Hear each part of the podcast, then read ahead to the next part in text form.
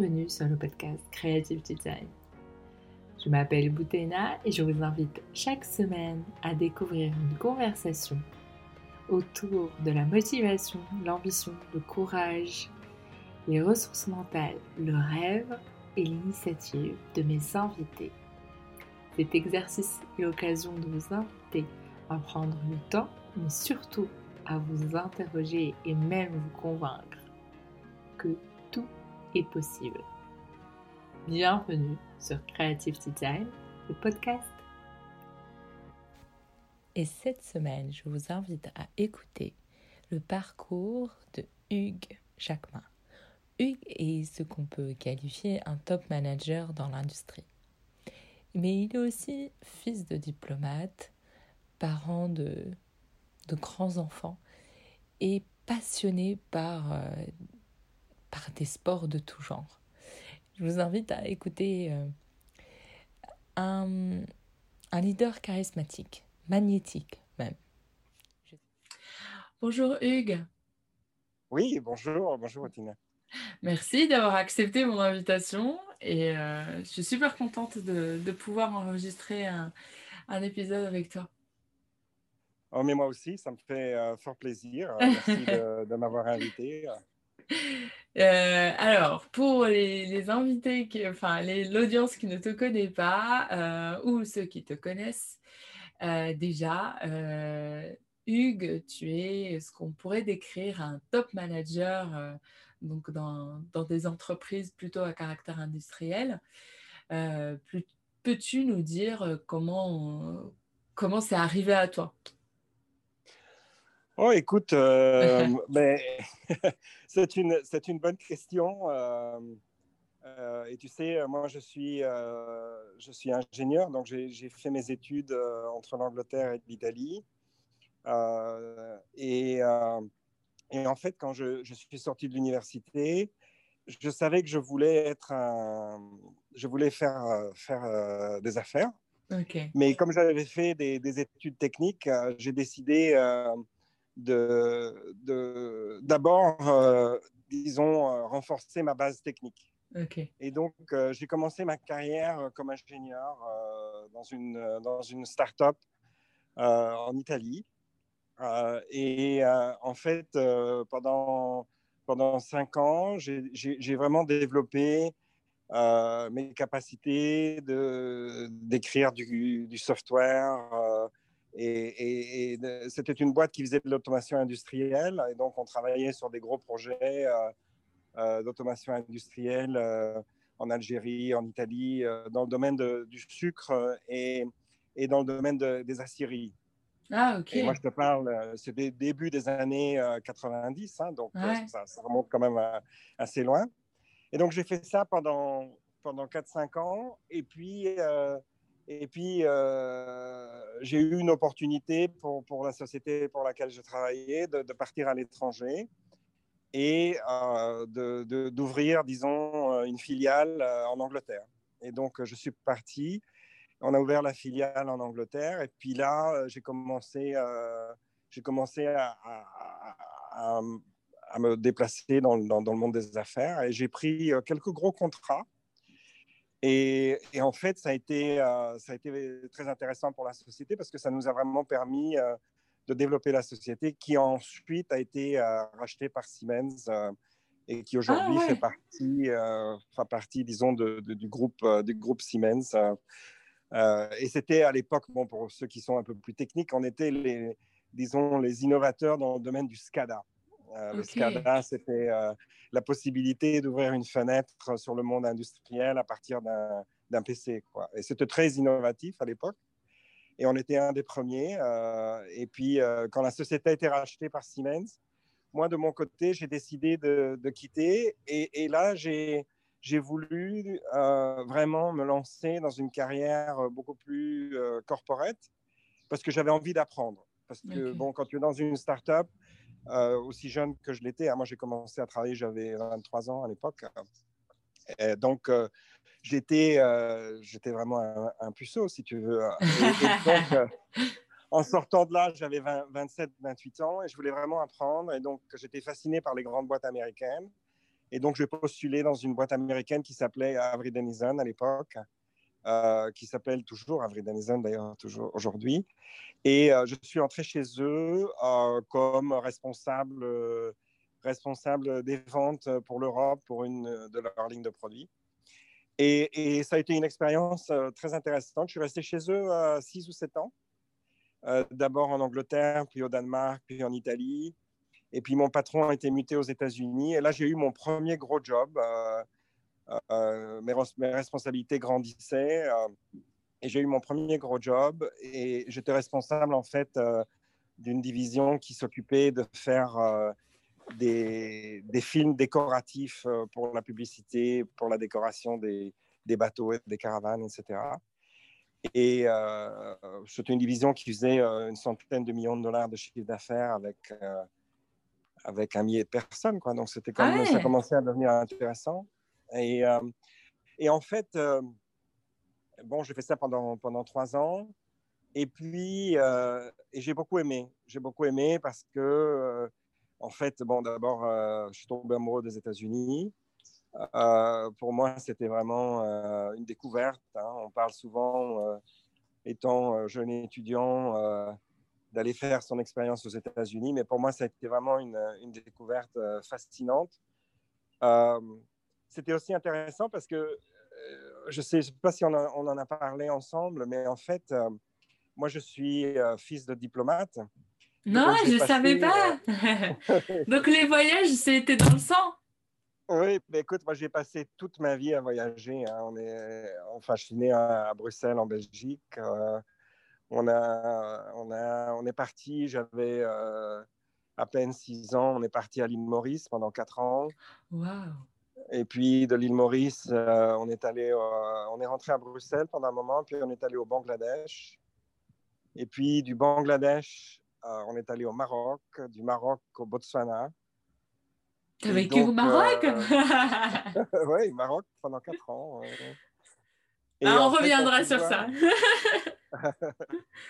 non, mais en fait, euh, tu vois, notre vie euh, d'adolescent, euh, enfin même d'enfant et d'adolescent, avait été très variée. Mais par contre, les États-Unis, j'avais jamais été.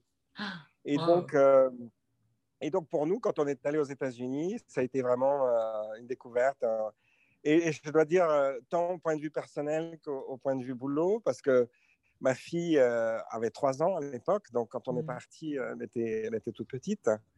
Et euh, ma femme euh, parlait un peu l'anglais, mais pas énormément. Elle est italienne. Et donc, quand on est arrivé là-bas, ben, c'était vraiment un grand changement dans Et dur. oui, mais je dirais pas tellement dur. C'était un peu les, premiers six mois, c'était la lune de miel. oui, c'est toujours comme ça. et alors, euh, bon, on a fait des tas de choses amusantes comme tout. Là, on a acheté notre première maison parce que bon, on n'avait pas à l'époque. Et vous étiez où aux États-Unis? On était euh, dans une banlieue de Cleveland. Oh mon Dieu, il devait faire froid. Euh, il faisait froid l'hiver, oui. Et Cleveland, à l'époque, c'était triste. Enfin, c'est une ville industrielle.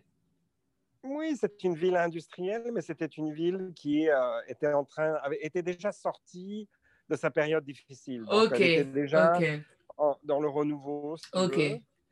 Et la société pour laquelle je travaillais, Every Denison, elle avait énormément d'usines de, autour de Cleveland. Donc, on était une société euh, bien connue. Et, euh, et, donc, nous, en, fait, on, est allé là-bas. On avait toujours vécu dans les villes. Et donc, on a, on a décidé d'acheter une maison dans les bois, euh, dans une oh. banlieue. et on a, on a, vraiment fait la vie américaine. C'est ça, l'American Dream. Et euh, on a fait ça pendant trois ans et c'était extraordinaire, tant au point de vue personnel que, que, que professionnel. Euh, des, découvertes tous les jours. D'abord l'immensité du pays. Surtout euh, à Cleveland, c'est le côté nordique de, des États-Unis. Donc, il y a de, grandes forêts, il y a les grands lacs pas loin. Euh, c'est de grandes étendues. Donc, euh, c'est pas. Euh, quand on, pense États-Unis, on pense à New York, mais en fait, quand on est dans des régions comme ça, c'est assez désertique. Il n'y a pas. Enfin, entre une ville et une autre, il peut y avoir plusieurs kilomètres et rien entre les deux et pas de réseau. tout à fait, tout à fait. Et puis, tu sais, ce qui est assez extraordinaire, euh, c'est bon, c'est vraiment le Midwest américain. Mais nous, quand on est arrivé là-bas, c'était en, en 97. Donc, euh, ça remonte quand même à plus, de, plus de 20 ans maintenant. C'est ça. Et, euh, et à cette époque-là, les États-Unis étaient fort différents de ce qu'ils sont aujourd'hui. Nous, on a immigré trois fois aux États-Unis. et c'était la, la, première. Et hein? c'était la folie à cette époque-là. Enfin, il n'y avait pas de crise. Il n'y avait pas encore les Non, c'est-à-dire, mais c'est-à-dire, nous, on est allé là de 97 à 2001. Ouais. Et donc, euh, on est parti, en fait, on est parti juste avant 9-11. Euh, juste avant. Ah oui, oui, c'est vrai. Donc, ils étaient encore euh. très sur deux, entre guillemets. Oui, mais pas, pas tellement, c'était pas tellement une question d'être sur deux, mais c'était le début de l'Internet, la bulle. Donc, euh, la confiance, je veux dire, la confiance, c'est ça, la confiance en l'avenir. C'est pour ça que je disais sur deux, euh, il y avait une énergie, une dynamique euh, assez forte. Oui, et tu sais, nous, on a, enfin, on a immigré aux États-Unis trois fois dans notre carrière. Et tu as vu la différence? Ah oui, des différences énormes. Donc, on a fait 97-2001, et puis 2003-2008, et puis 2018-2020. Waouh et, donc, euh, en tout, on a passé une dizaine d'années aux États-Unis. Euh, mon fils est né là-bas, donc durant cette première, euh, durant cette première visite. Donc, ma fille était déjà née. Mon fils est né le, le, 7 juillet 2001. et nous, en fait, on est rentré en Europe. on est rentré en Europe le 27 juste après sa naissance. le fait que, qu'en fait, ma mère a eu un cancer. Mm. Et donc, euh, elle, à l'époque, elle habitait avec mon père en Afrique du Sud. Mm. Et, suite à son cancer, elle a dû rentrer en Europe pour, pour, se faire soigner. Et donc, nous, on a pris la décision assez rapidement de rentrer nous aussi, mm. parce que c'était assez sérieux.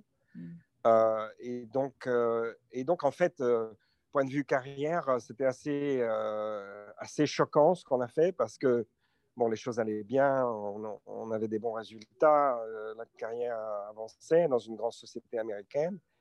Et, en fait, en Europe, il n'y avait pas beaucoup de disponibilité euh, de job pour moi. Donc, euh, on a décidé, juste après la naissance de mon fils, de prendre nos clics et, nos claques et, de rentrer en Europe. Et, en fait, à ce moment-là, je ne savais pas très bien ce que j'allais faire avec ma vie professionnelle. J'étais un peu dérouté. Et puis, j'ai été contacté par un chasseur de tête euh, et, et, il m'a proposé un job dans une boîte à l'époque qui s'appelait, qui s'appelle toujours d'ailleurs Owens Corning, euh, et qui était en fait en chapitre 11. Et donc, c'était une, une, boîte américaine. Et euh, ils avaient vendu au cours des années beaucoup de produits différents. Euh, notamment des produits qui avaient euh, de l'amiante. Et ah. donc, euh, et donc c'est ça qui, qui, leur a causé beaucoup de problèmes. Et donc, en, en fin des années 90, ils avaient dû faire un filing chapitre 11. Et, et, donc, moi, quand je suis rentré chez eux en 2001, ils, ils, aient recruté des managers pour sortir du chapitre 11. Et donc, moi, j'ai rejoint leur équipe en Europe comme euh, responsable des, ventes monde euh, d'une ligne de. Et donc, euh, voilà, j'ai fait sept ans de carrière chez eux, d'abord à, Bruxelles. Et donc, le choc de nouveau avec, avec la famille et, mon fils qui était tout petit, il avait à peine un mois, et ma mère qui était en traitement pour son cancer, de rentrer de notre vie américaine dans les bois et dans les grands lacs et, de, rentrer dans un petit appartement à Bruxelles en pleine ville. Pour nous, ça a été un peu un choc, tout ça. Mm. Euh, et puis au niveau carrière aussi, se, se, se, retrouver de nouveau euh, dans un, dans un monde professionnel en Europe, mm. beaucoup plus contraint, beaucoup plus petit, tout en étant... Étriqué aussi dans la mentalité mais je dirais étriqué, oui, mais enfin bon, c'est sûr que beaucoup de, beaucoup, de, beaucoup plus de, de, process, de diversité, beaucoup plus de diversité. Disons, la, la, chose qui est assez extraordinaire aux États-Unis, c'est que euh, le, le, fait que tout soit euh, sous le même régime euh, légal, monétaire, etc., ça rend la vie beaucoup plus facile. même, même au niveau langue, etc. Mm. Donc, tu peux faire beaucoup plus, beaucoup plus rapidement. En Europe, tu dois t'adapter à chaque pays, à la culture de chaque pays, à la langue de chaque pays. Et pourtant, tu as l'habitude de faire ça. Oui, ben, j'ai fait ça un peu toute ma vie. C'est ça, c'est depuis ton enfance. Exactement. Tu parles combien de langues ben, Écoute, ma langue maternelle, c'est le français. Euh, et puis, bon, j'ai fait toutes mes études en anglais. Ma mère était d'origine italienne, donc quand j'étais adolescent, euh, j'ai voulu euh, apprendre l'italien. Mm. Et, et, puis, en 2012, j'avais fait, j'étais sorti d'un LBO et j'ai pris euh, un peu de, de, temps pour moi ici avec une, aventure euh, un peu entrepreneur dans le domaine des, des, bateaux de voile euh, de course. Ah. Et en, fait, on a déménagé sur Valence, donc j'ai aussi appris l'espagnol depuis. incroyable. Je ne le parle pas aussi bien que les trois, mais les trois autres langues, mais je me débrouille pas mal. Alors, on, on va faire une petite pause. Dis-moi, par rapport à tout ce que tu viens de dire, parce que c'est incroyable. c'est incroyablement riche depuis ton enfance en plus. Donc, euh, la pose que, les, questions que je vais te poser, c'est d'abord comment tu as fait ce switch qui, n'est pas si évident que ça, de passer d'un aspect technique de ta, de ta carrière à quelque chose beaucoup plus business et à faire de la vente? Est-ce que c'était naturel chez toi? C'était vraiment quelque chose d'instinctif ou euh, où tu as été accompagné et euh, ça a été un peu plus difficile que ça? C'est une, euh, une, bonne question. Écoute, moi, moi, depuis que je suis tout petit, j'adore la vente. Donc, euh, ben oui, fait quand tu étais petit Non, mais quand je dis petit, je dis vraiment petit. Hein. Quand j'avais 8-9 euh, ans, euh, j'ai une histoire amusante que je raconte euh, de temps en temps à mes amis. quand j'avais 8-9 ans, je m'étais mis à vendre mes jouets sur, sur le bord de la rue pour pouvoir en racheter des autres, tu vois. Donc, j'avais toujours eu une réputation euh, d'être vendeur.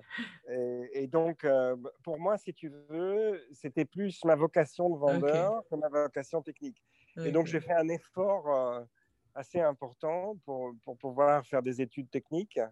Mais, mais, mais, ce que je voulais vraiment faire, c'était de faire des affaires, tu vois. Donc, voilà. Et, je savais, et je savais que si je me lançais dans les affaires, je n'aurais jamais euh, approfondi euh, voilà, le, le, le, domaine technique. C'est pour ça que je me suis un peu... Euh, la discipline, pour moi, ça a été ça, ça a été de, de vraiment me, me concentrer là-dessus. Et, et c'est important pour toi, la discipline? Parce que ça rappelle aussi ce que tu fais, même pour le, pour le sport ou pour d'autres activités dans ta vie. Euh, te restreindre à des routines et à te forcer, même si tu ne voulais pas, tu savais que ta vocation n'était pas la partie technique, tu t'es forcé vraiment à le faire. C'est c'est quelque chose d'important pour toi? Oui, moi je pense que c'est vraiment la clé de mon succès, euh, la discipline. Euh. La discipline, la discipline mais pas, pas, pas une discipline militaire. Oui, hein. bien sûr c'est plutôt euh, l'honnêteté intellectuelle d'aller dans le fond de ce qu'on veut vraiment faire dans la vie, tu vois.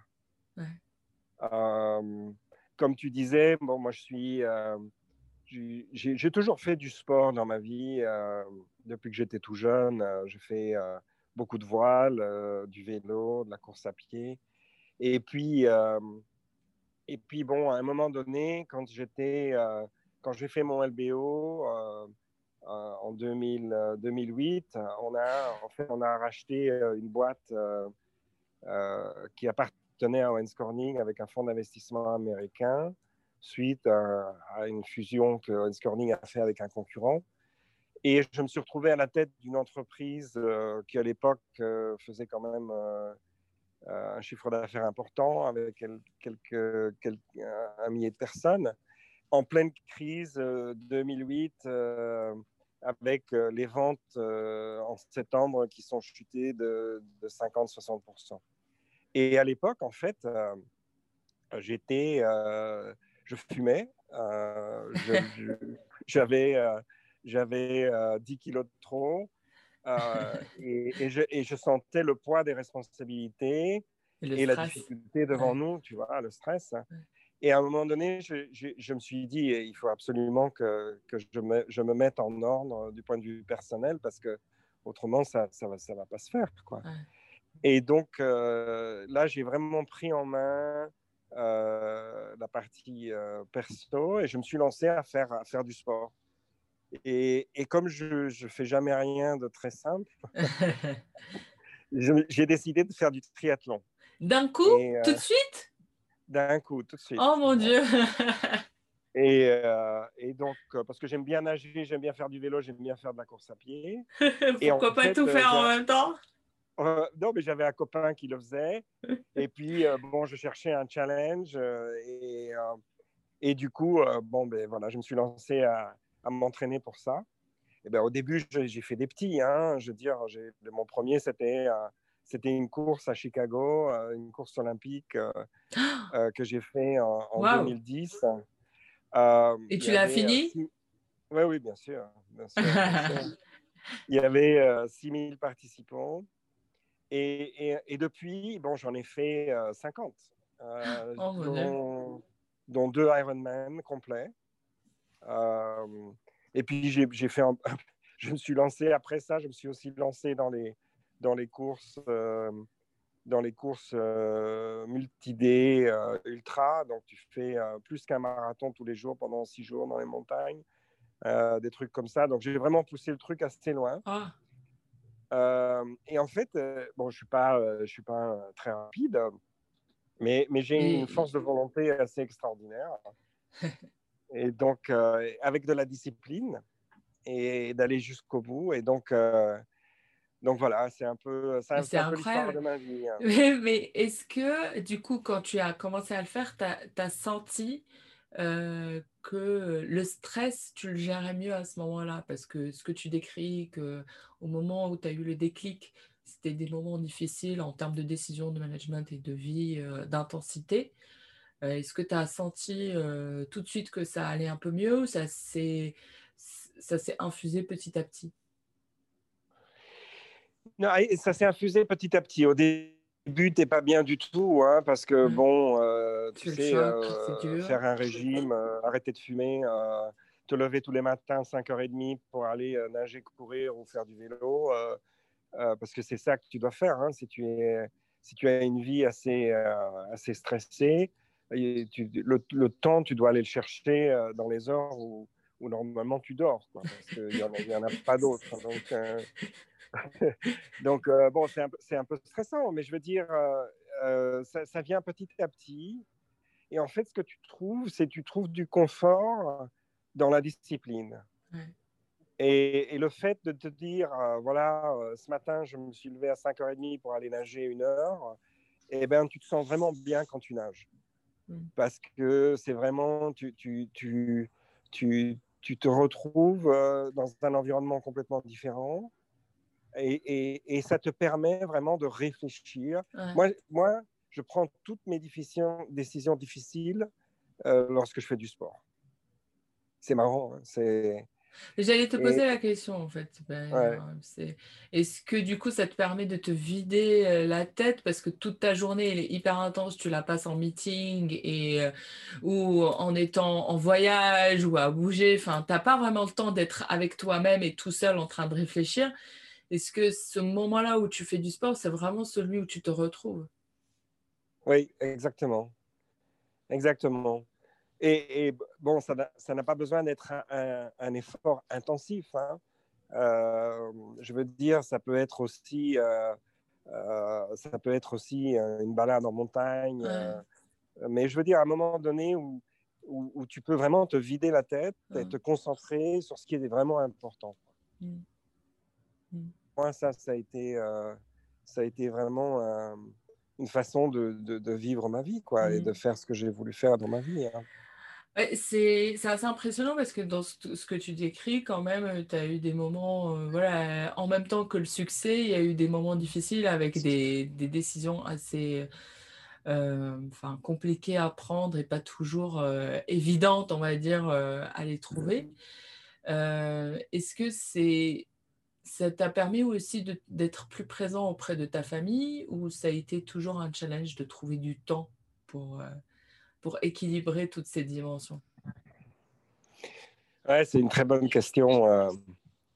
Tu sais, c'est ce qui, est, ce qui est intéressant avec ta question, en fait, c'est que bon, pour finir, dans une journée, il y a 24 heures.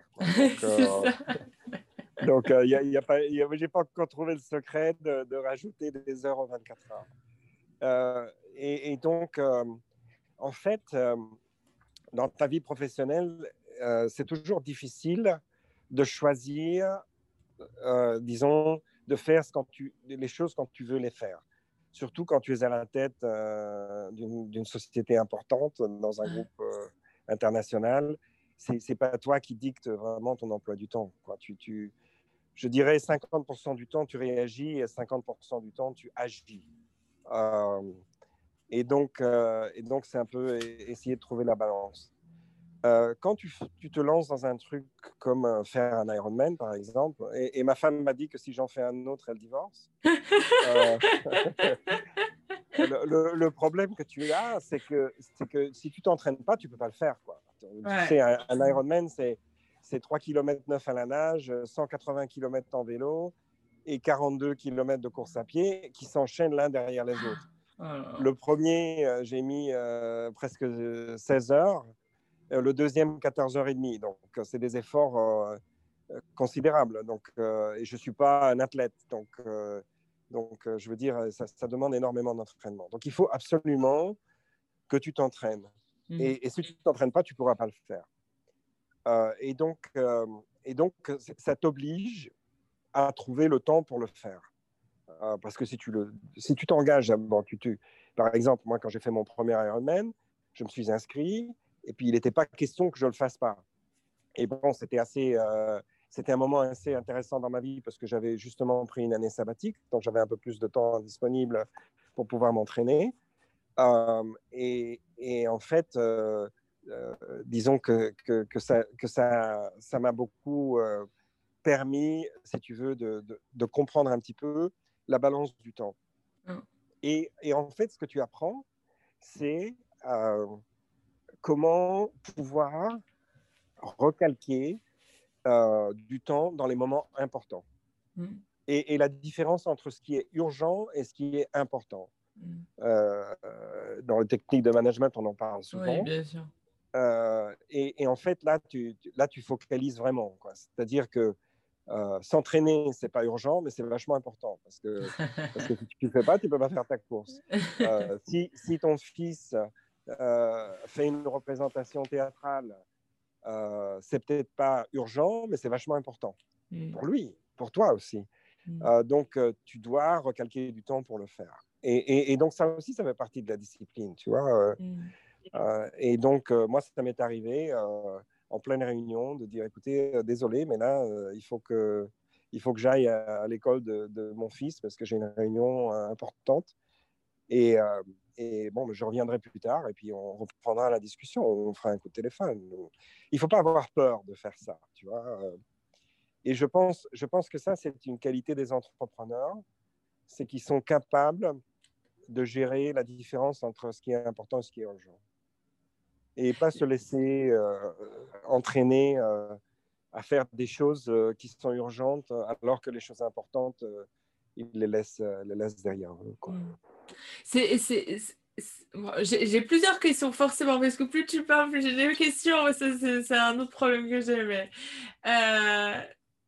la première, déjà, tu viens d'évoquer une année sabbatique.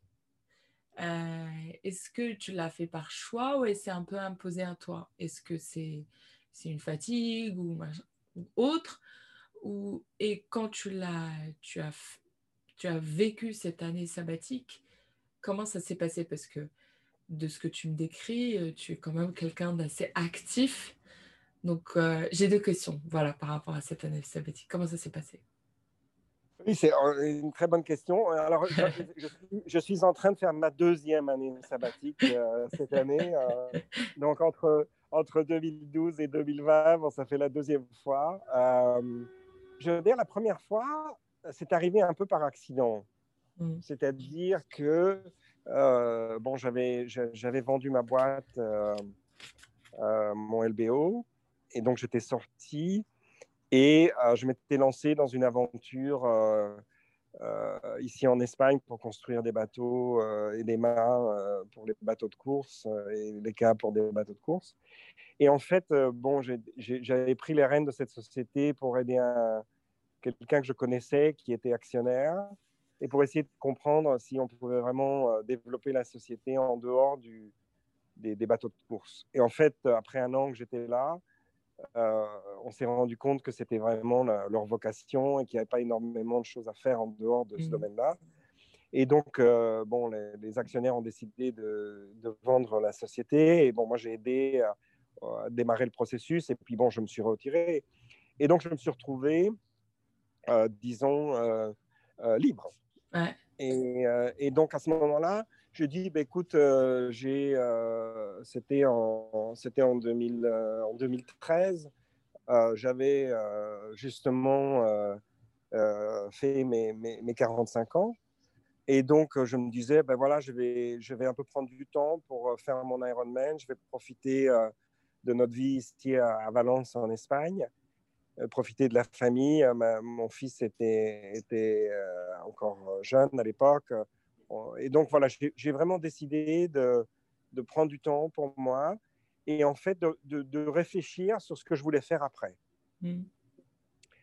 Et, et, donc, voilà, bah, entre mes entraînements, ma famille et la recherche de ce que je voulais faire, bah, ça a mis à peu près un an. Quoi.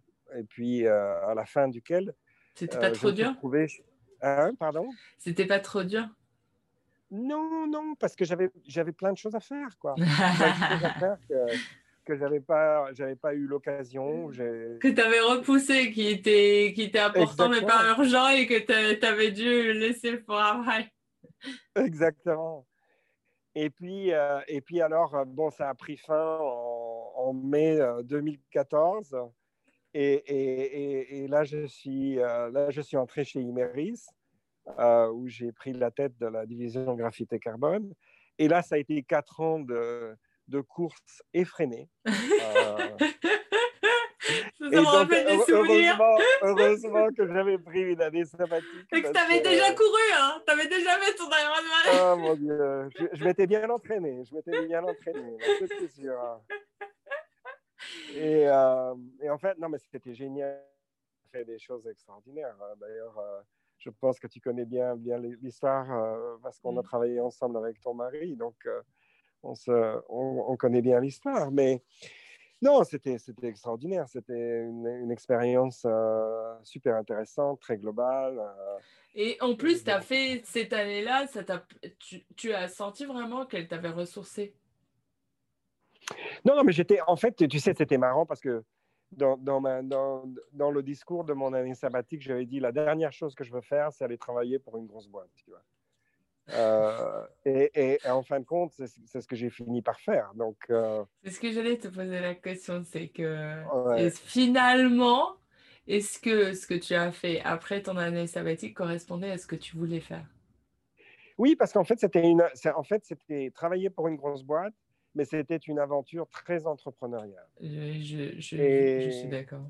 Et donc, euh, donc en fait, euh, oui, tout à fait. J'étais, même si ça s'est terminé assez brutalement euh, en février 2018, mhm. j'étais content. J'étais content parce que j'avais tout donné. Mhm. On avait fait des choses extraordinaires. Et puis, pour finir, parfois, tu ne peux pas gagner parce qu'il y a des choses autour de toi qui ne dépendent pas de toi. les étoiles ne s'alignent pas. C'est ça. Euh, il, faut, il, faut, savoir, euh, quand, quand, ça, ça arrive, ça arrive. C'est intéressant cette question parce qu'en fait, il y a. Euh, tu, sais, quand on est entrepreneur ou quand on ne l'est pas, on a toujours cette question de pousser par la volonté parce qu'on doit, on se dit, je dois pousser au maximum. Mais à quel moment tu te dis que ça dépend plus de ta volonté et que ça dépend d'autres choses, des étoiles, euh, d'autres personnes, et qu'en fait, ce n'est plus de ton fait Mais Tu sais, je pense, moi, dans ma vie, ça m'est arrivé plusieurs fois. Euh, et, enfin, pour, pour, pour, pour, parler d'une autre, d'une autre expérience, quand j'étais dans mon LBO, on s'était lancé dans une aventure et on allait construire une nouvelle usine en Tunisie. Et, et en fait, c'était un gros projet, hein, c'était un investissement de, plusieurs, euh, plus de 100 millions d'euros. Euh, et on a travaillé tous comme des fous pour, pouvoir faire ça, parce qu'on voyait vraiment ça comme étant euh, une opportunité immense pour la société, pour nos actionnaires, pour, la Tunisie, pour le marché des composites à l'époque. Et, en fait, après, il y a eu le printemps arabe. Et donc, tout notre projet s'est arrêté brutalement. Quoi. Et, et, et, bon, je, je, pense que bon, le, le, c'est dommage. C'est dommage que ça ne s'est pas passé. je pense qu'il y a beaucoup de gens qui avaient mis énormément de leur, de leur énergie. de leur pensée là-dedans, de tous les côtés. Hein. Je veux dire, point de vue Tunisie, point de vue Belgique, mmh. banque, etc. Et puis tout le monde était vachement déçu. Mais pour finir, euh, en fin de compte, euh, bon, on a, on a, fait autre chose. Donc, euh, il y a toujours moyen d'avancer et de, faire autre chose. Mm. Et donc, il y a des événements parfois dans la vie, comme le Covid, comme, comme pour nous, le COVID, COVID c'était aussi la même chose. Tu sais, on était aux États-Unis au, mois de, mois de mars de, de, l'année de cette année. Mm. On était, j'étais à la tête d'une start-up très intéressante on était en train de commercialiser un produit tout à fait unique, etc. Et puis bon, avec le Covid, on a dû s'arrêter brutalement, quoi, parce que parce qu'il y, y, a des, il y a des fois les forces de la nature t'empêchent euh, d'aller de l'avant. Mm. Et donc euh, il faut que tu puisses euh, il faut que tu puisses assumer et puis agir de conséquence. Et puis donc moi ça m'est arrivé plusieurs fois dans ma vie. le cancer de ma mère, par exemple, c'était mm. la même chose non quand on était aux États-Unis. Euh, je me suis réveillé un jour, bon, mes parents habitaient en Afrique du Sud, on habitait aux États-Unis, euh, on avait deux petits-enfants, euh, et puis d'un coup, tu reçois un coup de fil et, et, et, peut-être que ta maman n'a plus que quelques mois à vivre, quoi, tu vois. Donc, mm. Et tu te dis, oh mon Dieu, j'ai pas passé du temps avec eux depuis, depuis 5-6 ans parce que j'ai couru comme un fou toute ma vie. Ben, c'est peut-être le temps d'arrêter tout et puis de de passer du temps ensemble. Quoi. Euh, et donc, euh, et parfois dans la vie, il y a, y a, des choses que tu, tu, ne contrôles pas. Et donc, euh, moi, ça m'est arrivé aussi dans, dans mes courses. Hein. J'en ai fait une cinquantaine de situations. Et il y en a trois que je n'ai pas terminées. et il y en a et, deux, c'est le même que j'ai essayé de le faire deux fois. Et ma femme a dit que si j'essaie de, de, le faire une troisième fois, elle va, elle divorce. Elle va, divorcer. elle, te sort combien de fois cette, cette phrase? Ah, ça, mais écoute, euh, elle est italienne, donc. c'est la, ça, ça, revient souvent dans la discussion. Mais, euh, non, mais en fait, euh, c'est en fait, une course très, très dure. ça s'appelle le triathlon de l'Alpe d'Huez. où tu commences, à tu nages dans un lac glacé au milieu des ah. Alpes. Et puis, euh, tu fais 110 euh, km en vélo, euh, dont la fameuse côte de la Duez pour terminer. Et puis, tu cours tes 21 km en altitude à plus de 2000 mètres. Oh et donc, tu as 20% d'oxygène en moins que si tu étais au niveau de la mer. Et, j'ai essayé de la faire deux fois, cette course. La première fois, je me suis arrêté à cinq tournants de la fin de la côte de la Duez. J'avais plus de jambes j'avais des crampes terribles, j'arrivais plus à, pédaler. Et la, la, deuxième fois, en fait, je me suis, je, je me suis lancé hein, pour nager et j'ai eu tellement froid euh, qu'ils ont dû me sortir de l'eau. Euh, j'arrivais plus à nager. Euh, donc, je suis sorti de l'eau. L'équipe de sauvetage qui était là sur un bateau m'a sorti de l'eau et, ma femme qui m'attendait dans la voiture m'a vu revenir. Elle me dit Mais qu'est-ce que tu fais là? J'ai dit bah, Écoute, il faisait tellement froid, j'arrivais pas à nager. Oh et donc, de nouveau, tu sais, il y, a des moments où tu peux pas, quoi. Tu peux pas, euh, parce que les forces de la nature sont telles que tu peux pas. Et, euh, et ce moment-là, du coup, oui, effectivement, quand tu es face à une situation d'échec, entre guillemets, ou de d'arrêt, ou de voilà, quelque chose qui te dépasse comme ça. Est-ce que tu as une phase apathique où tu te poses et que tu veux plus te relever, ou tu es tout de suite dans le mouvement et tu réajustes complètement Comment, comment ça se passe? Euh, non, je pense que la réflexion est importante. Hein, ce qu'on appelle, euh, les Américains, ils appellent ça dans, leur séance de coaching euh, le closing, tu sais. c'est vraiment la réflexion sur le pourquoi tu es arrivé là et le fait de vraiment s'écouter et, se dire voilà ce qui s'est passé. Quoi. Et, et, je pense que ça, c'est vachement important, non pas tellement pour pour faire le closing, pour, pour, pour, fermer ce qui est derrière toi, mais pour ouvrir ce qu'il y a devant toi. Non? Parce, que, parce que si tu vis euh, avec euh, l'amertume du fait que tu n'as pas pu, euh, comment, comment pouvoir recommencer, tu vois hmm. et, et, donc, je pense que ça, c'est vachement important. quoi. C'est d'avoir une réflexion et de se dire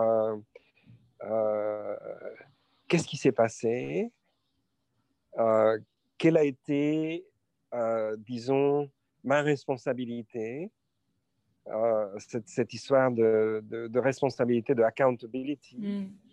et, de l'assumer, de l'assumer, de se dire, voilà, écoute, maintenant, il, faut, il faut assumer ça, et puis il faut, il faut continuer à vivre. On ne va pas on va pas s'arrêter à vivre pour autant. ce, qui est, ce qui est assez incroyable avec toi, c'est que tu, tu, as une forme de, de magnétisme dans ton discours. Euh, comment c'est arrivé? Est-ce que tu sais? Euh... Est-ce qu'on te l'a dit déjà? Non, non, tu sais, moi je suis. Euh, enfin bon, ça fait. Euh, j'ai 53 ans, donc euh, j'ai quand même passé une trentaine d'années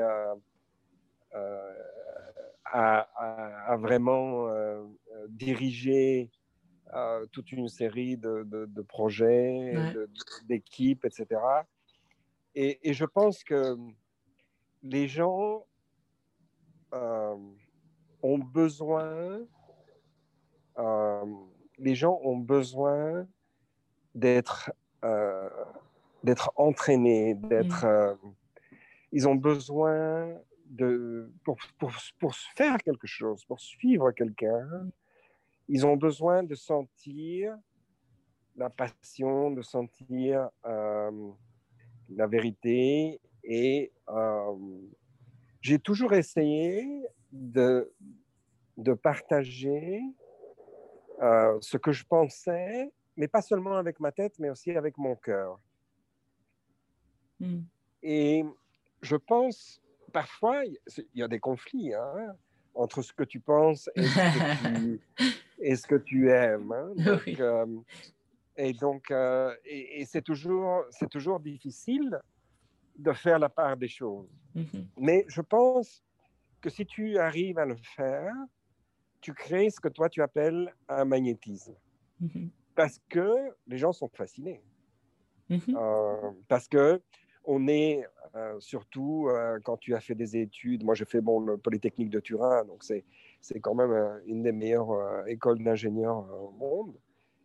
on t'apprend à être très froid mm. et à prendre des décisions très techniques, mm. basées sur des faits. Mm-hmm. et donc, euh, quand tu fais des études, euh, et je pense que c'est la même chose quand tu es à l'école, ou, mais peut-être d'une façon moins, moins poussée, mais c'est toujours la même chose. Donc on t'apprend, on te modèle euh, pendant toute ta jeunesse à, à, essayer de séparer la partie intellectuelle de la partie émotionnelle. Hmm. Et, et, je, pense, je pense que ce qui est important justement, c'est de, de mélanger les deux. Mm. Parce que si tu arrives à mélanger les deux, la partie intellectuelle et la partie émotionnelle, tu peux vraiment faire des choses extraordinaires. Et, et, bon, après, c'est un choix, hein, parce que, parce que tu, tu, peux t'exposer aussi. Hein, il ne faut pas avoir peur. Euh, c'est ça. Donc, tu t'exposes, hein, même. Mm. Euh, et donc, euh, c'est important d'en être conscient. il ne faut pas faire ça inconsciemment. Parce que mm. si tu fais ça inconsciemment, ça peut être dangereux. Mm.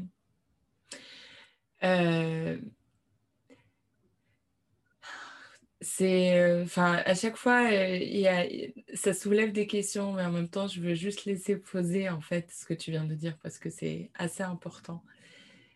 Euh, tu nous as décrit que tu as fait des va-et-vient entre un mode salarié, entre guillemets, et un mode entrepreneur. qu'est-ce qui t'a fait revenir vers l'un ou l'autre ou qu'est-ce qui t'a plu le plus? Mais tu sais, euh, je, pense, je pense que moi, je suis quelqu'un d'assez euh, romantique. je pense aussi. Dire... Romanesque. Enfin, tu, tu, aimes les belles histoires. Oui, oui. Donc, donc, donc en fait, euh, tu sais, moi, je, tombe amoureux de, de, de situations en fonction de, de en fait, je tombe amoureux de ce que je vois dans ce qui pourrait aboutir si je me lance dans une aventure. Dans la vision. Exactement. Et donc, euh, en fait, moi, la, différence entre entrepreneur et salarié, je ne vois pas vraiment la différence. La différence, c'est plus une différence de risque oui. qu'une différence de, de fonction, tu vois. Oui. Parce que dans les deux cas, tu es responsable de personne, tu es responsable de business. Bon, tu, tu réponds euh, à ton patron, à tes actionnaires, euh, à ta banque, à tes investisseurs, euh, à toi-même. Je veux dire, donc pour moi, la, la, la, définition de entrepreneur, c'est entrepreneuriat, mm-hmm. c'est-à-dire entreprendre quelque chose. Mm-hmm. Et donc, pour moi, être entrepreneur, c'est entreprendre quelque chose avec tous les moyens possibles et imaginables. Euh, et donc, euh, même, même faire un, un Ironman, c'est être entrepreneur parce que tu entreprends de faire un Ironman. Euh, et donc, moi, j'approche un petit peu tout, tout ce que j'ai fait dans ce domaine-là. Et bon, la prise de risque, elle, elle, est, elle peut être moins ou plus. Hmm. Mais pour moi, ça, ça fait pas énormément de différence. Ça ne change pas, d'accord. Voilà. Parce, que, pour moi, c'est l'aboutissement qui est important. Oui, parce qu'en même temps, tu n'es pas, pas sensible au risque. Le risque ne t'effraie pas. pas Il ne t'effraie pas tant que ça. Non, mais je suis sensible au risque, hein, parce qu'il faut toujours le calculer, le risque, c'est sûr. Mais, mais je pense que ça, ça ne m'arrêterait pas de faire quelque chose. C'est-à-dire, je, je, ferai plus attention. Oui, oui. Mais ça, mais ça ne m'arrêterait pas de faire, de, de, faire quelque chose. C'est par exemple, tu sais, ben, bon, euh, je fais beaucoup de voile. Euh, quand tu, tu, tu, fais de la voile, euh, oh, tu prends des risques tous les jours. Il y a des jours où c'est très tranquille, il y a des jours où ça peut être très difficile. Et puis, il y a des bateaux qui sont faciles, et des bateaux qui sont très difficiles. Donc, euh, tu le fais seul ou euh, en équipe? Euh, J'ai jamais fait ça seul, toujours avec, avec des équipiers. Je suis fasciné hein, par la C'est bon, c'est pour ça que je suis fasciné par les gens qui prennent le, voile, enfin la voile tout seul. ça, doit être vertigineux. Non, non, en plus, tu sais, bon, je suis très ami avec un, un garçon qui s'appelle Phil Sharp qui fait de la, course auturière euh, en solitaire. Euh, il a, ah. on a d'ailleurs sponsorisé euh, quand, quand on était chez Imeris. Et, là, je suis en train d'essayer de l'aider pour lever les fonds d'une campagne Vendée Globe 2024. Oh mon Dieu. Est-ce que, tu penses qu'il accepterait de passer sur le podcast? Ah oui, je pense. mais, son, français, ça sera il est pas mal, hein, son français. Ah ouais, bah, on peut le faire en anglais. Hein. oui, oui, pourquoi pas. Je, suis sûr, je suis sûr qu'il accepterait. parce que ça, c'est quelque chose pour moi, c'est fascinant en fait. Tous les risques, comme tu disais, la voile, c'est euh, avoir à accepter euh, notre petitesse face à des, à des, à des forces enfin, qui nous dépassent et en même temps vouloir quand même y aller et quand même le confronter. Oui, tout à fait. Tout à fait. Et, et lui, c'est vraiment sa passion, quoi. Je veux dire, euh, c'est vraiment sa passion. Quand tu, quand tu lui parles euh, de la course au nage, moi, moi ce qui m'épate avec ce garçon, c'est comme il est à la fois super humble et, et, et extraordinaire dans ce qu'il fait. Bah, tu sais quoi, j'allais te poser cette question. L'humilité par rapport, euh, oui, par rapport à ce qu'on fait? Par rapport à, tout ce que tu as fait, parce que tu as fait des choses incroyables, quand même. Euh, tu as dirigé des entreprises avec euh, plusieurs centaines de millions d'euros en chiffre d'affaires, si ce n'est plus. Enfin, tu as dirigé des, des grosses équipes tu as réussi dans, des projets, tu as, aussi fait des levées de fonds, fait des deals enfin, tu connais, tu rencontres des gens incroyables. On pourrait dire, on va dire euh, que même avec ce que tu as fait en termes d'achievement pour l'Ironman, les triathlons, c'est aussi des succès. Comment ça ne te monte pas à la tête? Oui, parce que, parce, que, parce que malgré tout ça, euh, tu te, tu te casses la gueule. mais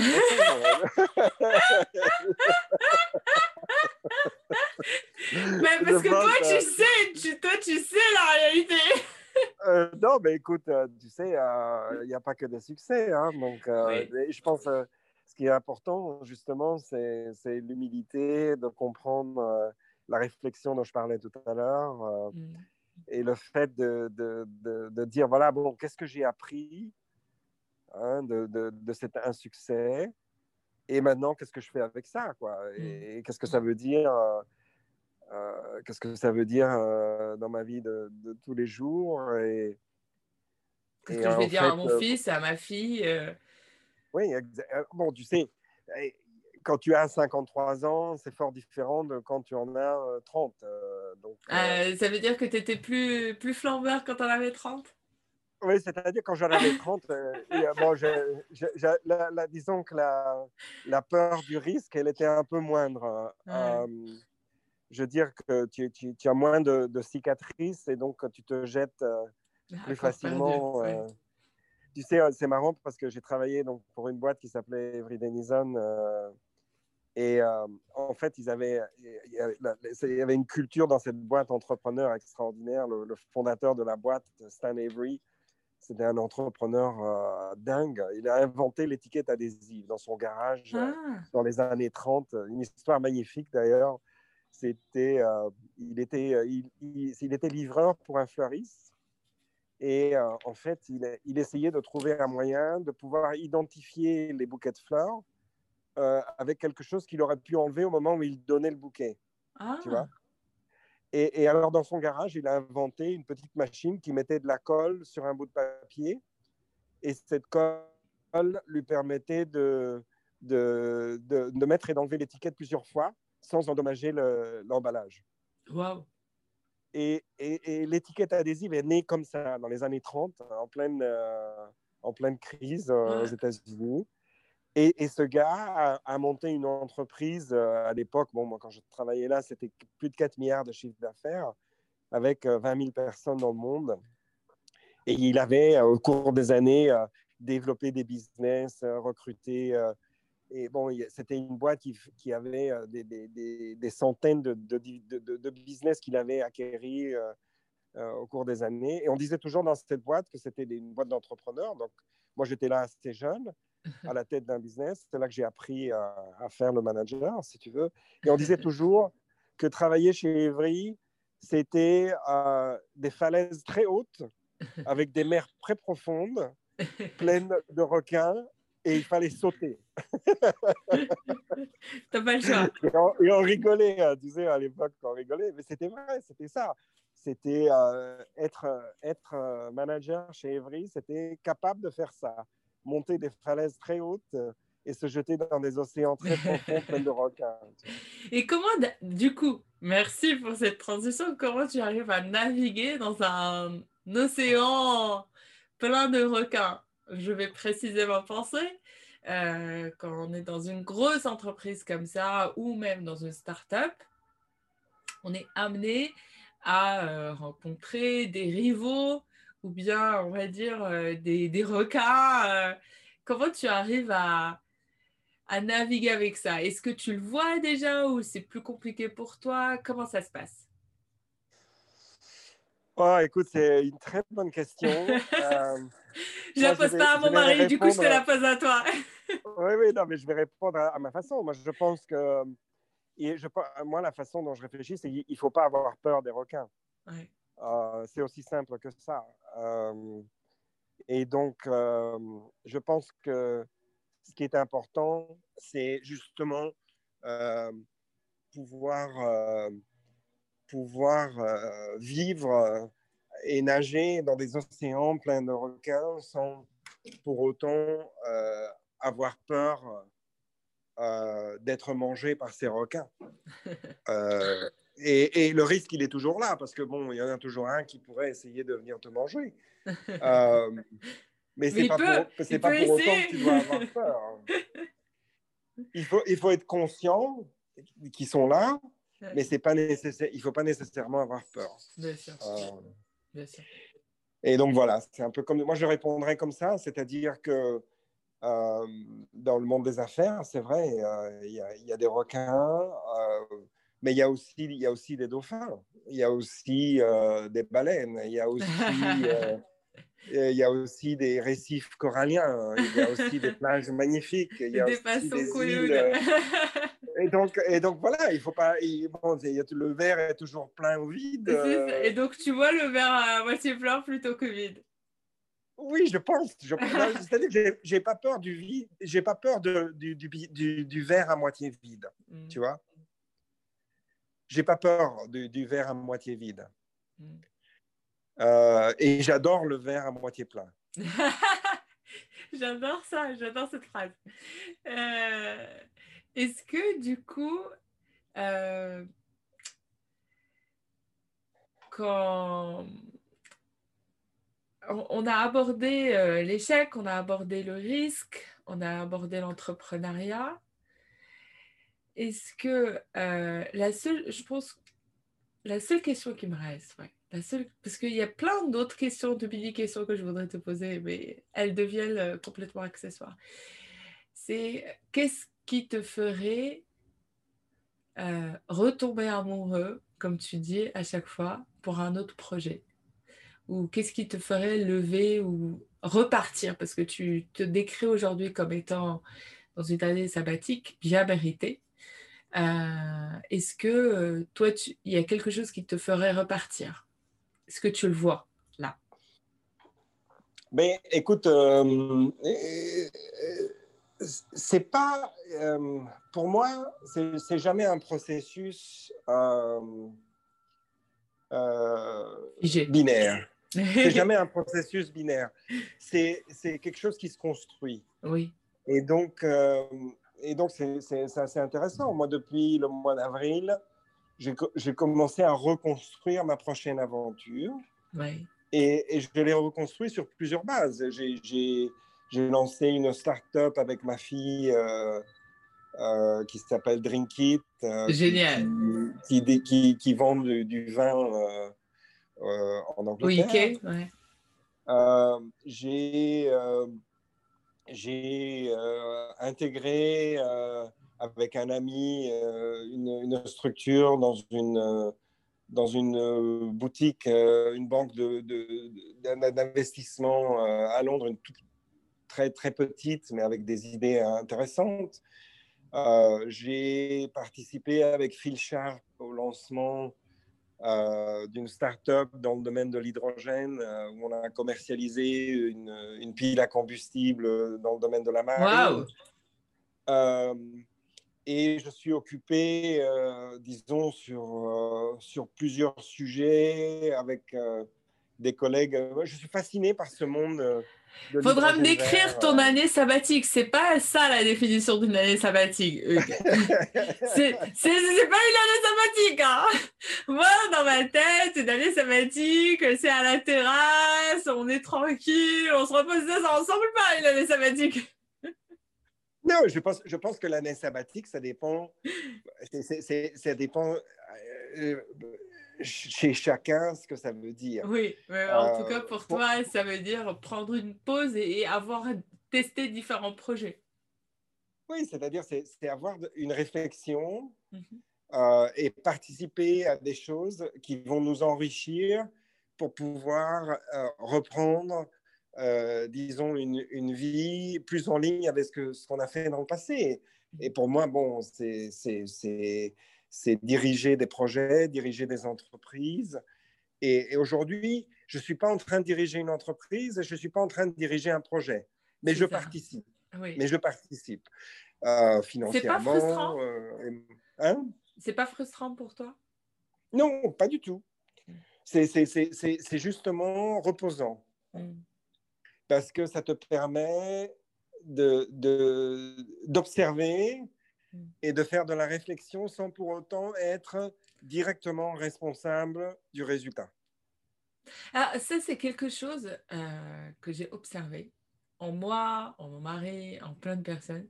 C'est quand tu as l'habitude de diriger des projets, le plus dur, le plus dur, c'est euh, de garder le recul.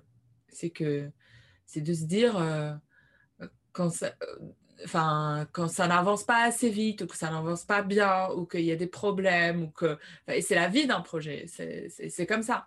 Ça ne va jamais comme ce qu'on avait prévu sur le papier.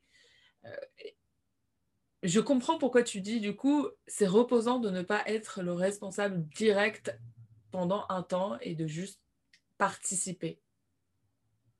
C'est comme ça que tu arrives à garder le recul, c'est d'alterner, on va dire, les cycles. Oui, c'est-à-dire c'est se prendre le temps euh, et la réflexion pour, pour décider sur quoi tu vas concentrer euh, la plus grande part de tes énergies euh, dans, dans, les mois, dans les années à venir.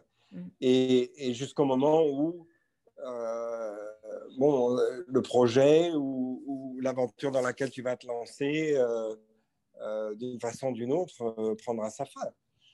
Et, je, pense, je pense que, euh, je pense que le, le, choix de ce que je vais faire euh, viendra assez naturellement.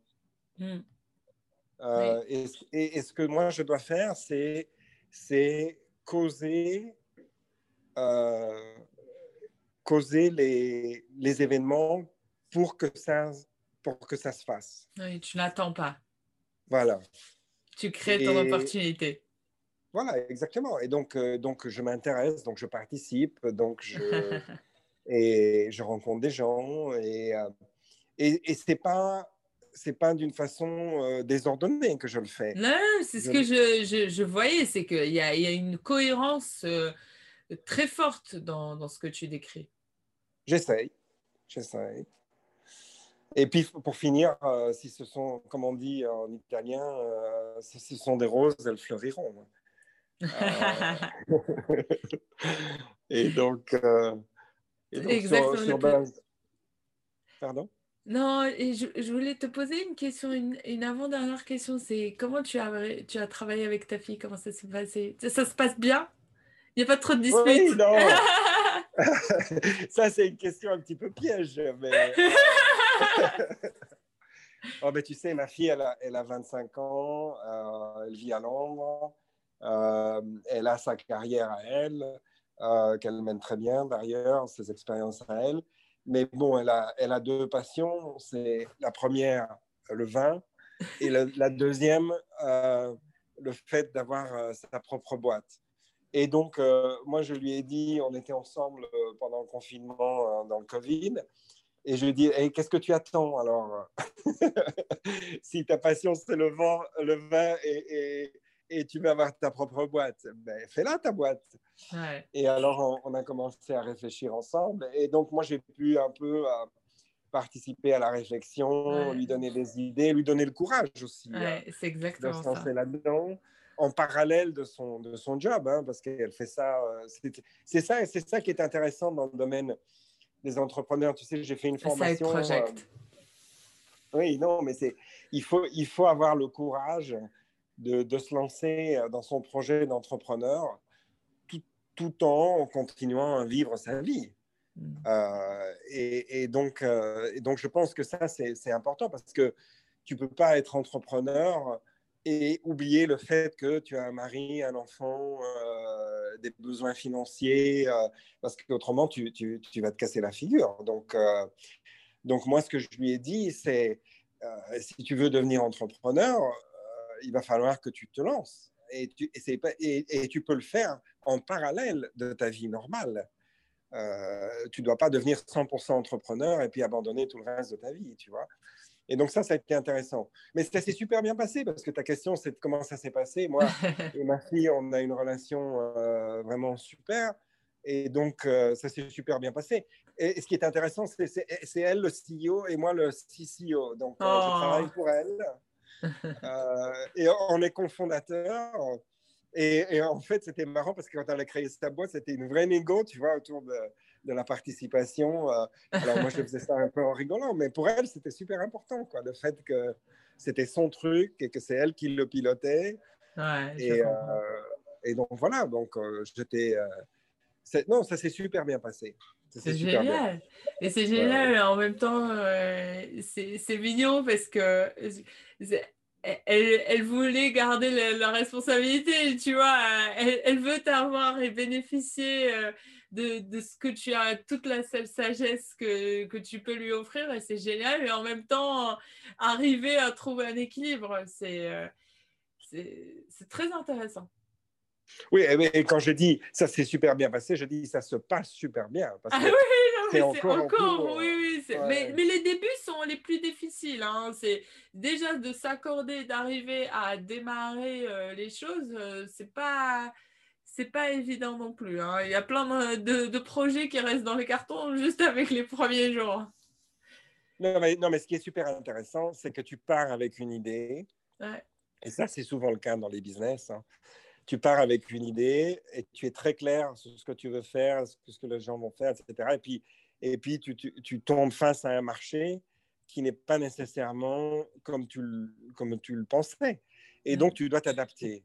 Et donc, ce qui pour moi est super intéressant, c'est de voir la facilité avec, à laquelle elle s'adapte tout en euh, gardant le focus sur le résultat qu'elle veut obtenir.